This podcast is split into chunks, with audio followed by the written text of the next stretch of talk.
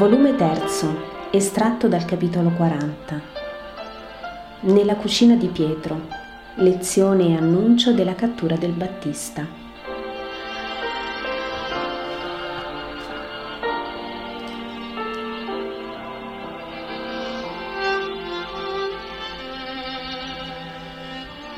Gesù continua. Ora sentite lo spirito della parabola abbiamo quattro generi di campi, quelli fertili, quelli spinosi, quelli sassosi, quelli pieni di sentieri. Abbiamo anche quattro generi di spiriti. Abbiamo gli spiriti onesti, gli spiriti di buona volontà, preparati dalla stessa e dalla buona opera di un apostolo, di un vero apostolo perché ci sono apostoli che hanno il nome ma non lo spirito di apostoli, i quali sono più micidiali sulle volontà in formazione degli stessi uccelli, spini e sassi. Sconvolgono in modo tale con le loro intransigenze, con le loro frette, con i loro rimproveri, con le loro minacce, che allontanano per sempre da Dio. Altri ve ne sono che all'opposto, con un innaffiamento continuo di benignità fuori posto, fanno marcire il seme in un terreno troppo molle. Devirilizzano con la loro devirilizzazione gli animi che curano. Ma stiamo ai veri apostoli, ossia agli specchi terzi di Dio. Essi sono paterni, misericordiosi, pazienti e nello stesso tempo forti come è il loro Signore. Orbene, gli spiriti preparati da questi e dalla loro propria volontà sono paragonabili ai campi fertili, mondi di pietre e di rovi, netti da gramigne e da logli, in cui prospera la parola di Dio e ogni parola. Un seme fa cespo e spighe, dando dove il cento, dove il sessanta, dove il trenta per cento. In questi che mi seguono ce ne sono? Certo, e santi saranno. Fra essi ce ne sono di tutte le caste e di tutti i paesi, anche gentili ci sono, e che pure daranno il cento per cento per la loro buona volontà, unicamente per essa, oppure per la loro e quella di un apostolo o discepolo che me li prepara. I campi spinosi sono quelli in cui l'incuria ha lasciato penetrare spinosi grovigli di interessi personali che soffocano il buon seme. Occorre sorvegliarsi sempre, sempre, sempre. Non dire mai, oh, ormai io sono formato, seminato, posso stare tranquillo che darò seme di vita eterna. Occorre sorvegliarsi, la lotta fra il bene e il male è continua Avete mai osservato una tribù di formiche che si insedia in una casa? Eccole sul focolare. La donna non lascia più cibare lì e le mette sul tavolo. E loro fiutano l'aria e danno l'assalto al tavolo. La donna le mette nella credenza e loro passano dalla seratura nella credenza. La donna appende al soffitto le sue provviste e loro fanno un lungo cammino lungo le pareti e i travicelli, si calano per la fune e mangiano. La donna le brucia, le scotta, le avvelena e poi sta tranquilla, credendo di averle distrutte. Oh, se non vigila, che sorpresa! Ecco le nuove nate che escono e siamo da capo.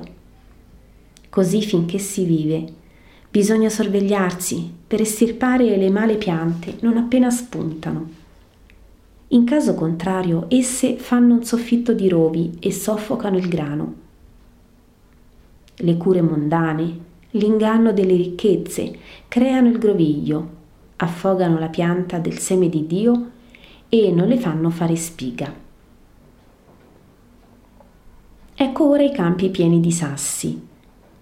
Quanti in Israele, sono quelli che appartengono ai figli delle leggi, come ha detto mio fratello Giuda molto giustamente. Il loro non è la pietra unica della testimonianza, non vi è la pietra della legge. Vi è la sassaia delle piccole, povere, umane leggi create dagli uomini. tante e tante che col loro peso hanno fatto a scaglie anche la pietra della legge. Una rovina che impedisce ogni attecchimento di seme. Non è più nutrita la radice, non c'è terra, non c'è succo. L'acqua fa marcire perché stagna sul pavimento di selci. Il sole si arroventa su quelle selci e brucia le pianticine sono gli spiriti dei sostitutori delle complicate dottrine umane alla semplice dottrina di Dio. La ricevono anche con gioia la mia parola, al momento ne sono scossi e sedotti, ma poi occorrerebbe l'eroismo di sgobbare e ammondare il campo, l'animo e la mente da tutta la sassaia dei retori. Allora il seme farebbe radica e sarebbe un forte cespo Così, così è nulla. Basta un timore di rappresaglie umane, basta una riflessione, ma e poi che me ne verrà dagli uomini potenti? E il povero seme, non nutrito, langue. Basta che tutta la sassaia si agiti col suono vano dei cento e cento precetti che si sono sostituiti al precetto, che ecco che l'uomo perisce col seme ricevuto Israele ne è pieno. Questo spiega come il venire a Dio vada in ragione inversa della potenza umana. Ultimi i campi pieni di strade, polverosi e nudi, quelli dei mondani, degli egoisti. Il loro comodo è la loro legge, il godimento il loro fine. Non fare fatica, sonnecchiare, ridere, mangiare, lo spirito del mondo è re in questi. La polvere della mondanità ricopre il terreno che diviene terriccio. Gli uccelli, ossia le dissipazioni, si precipitano sui mille sentieri aperti per rendere più facile la vita. Lo spirito del mondo, sia del maligno, becca e distrugge ogni seme che cade su questo terreno aperto a tutte le sensualità e le leggerezze. Avete inteso? Avete altro da chiedere? No? Allora possiamo andare a prendere riposo per partire domani per Cafarnao. Devo andare ancora in un posto prima di incominciare il viaggio verso Gerusalemme per la Pasqua. Passeremo ancora per Arimatea? chiede l'Iscariota. Non è sicuro, a seconda dei... Alla porta viene bussato violentemente. Ma chi può essere a quest'ora? dice Pietro alzandosi per aprire. Si presenta Giovanni, stravolto, impolverato, con chiari segni di pianto sul viso. Tu qui, gridano tutti, ma che è accaduto?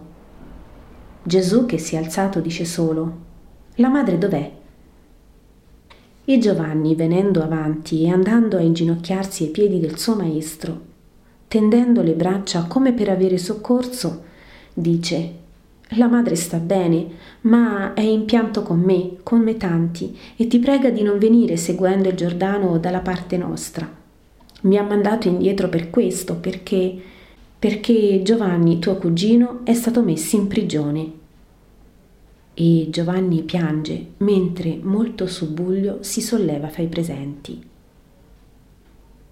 Gesù impallidisce profondamente, ma non si agita solamente dice alzati e racconta. Andavo in giù con la madre e le donne, anche Isacco e Timoneo erano con noi. Tre donne e tre uomini. Ho obbedito al tuo ordine di condurre Maria da Giovanni. Ah, tu lo sapevi che era l'ultimo addio, che doveva essere l'ultimo addio. Il temporale di giorni sono ci ha fatto sostare di poche ore ma sono bastate perché Giovanni non potesse più vedere Maria. Noi siamo arrivati all'ora di sesta e lui era stato catturato al Gallicinio. Ma dove? Ma come? Da chi? Nel suo antro? Tutti chiedono, tutti vogliono sapere.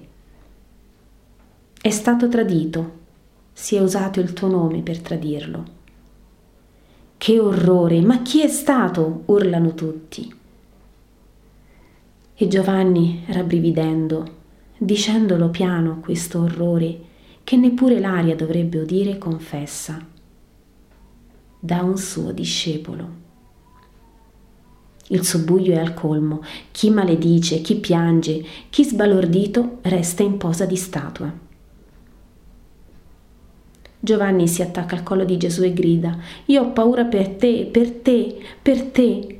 I santi hanno i traditori che per loro si vendono, per loro è la paura dei grandi, per sete di premio, per, per obbedienza a Satana, per mille, mille cose. Oh Gesù, Gesù, Gesù, che dolore!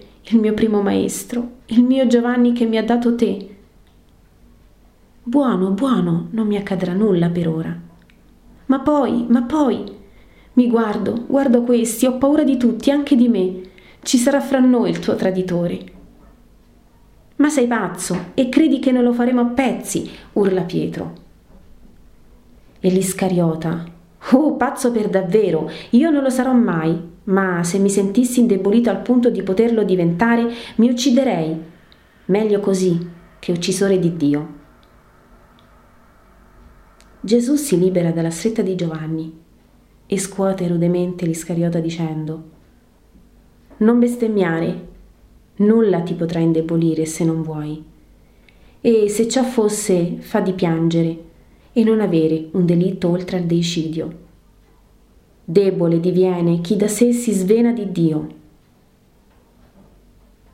Poi torna da Giovanni che piange col capo sul tavolo e dice Parla con ordine, io pure soffro, era il mio sangue ed il mio precursore. Non ho visto che i discepoli, parte di essi, costernati e furenti contro il traditore, gli altri hanno accompagnato Giovanni verso la sua prigione per essergli vicino nella morte. Ma... ma non è ancora morto. L'altra volta poté fuggire. Cerca di confortare lo zelote che vuole molto bene a Giovanni. Non è ancora morto, ma morirà, risponde Giovanni. Sì, morirà. Egli lo sa come io lo so. Nulla e nessuno lo salverà questa volta quando?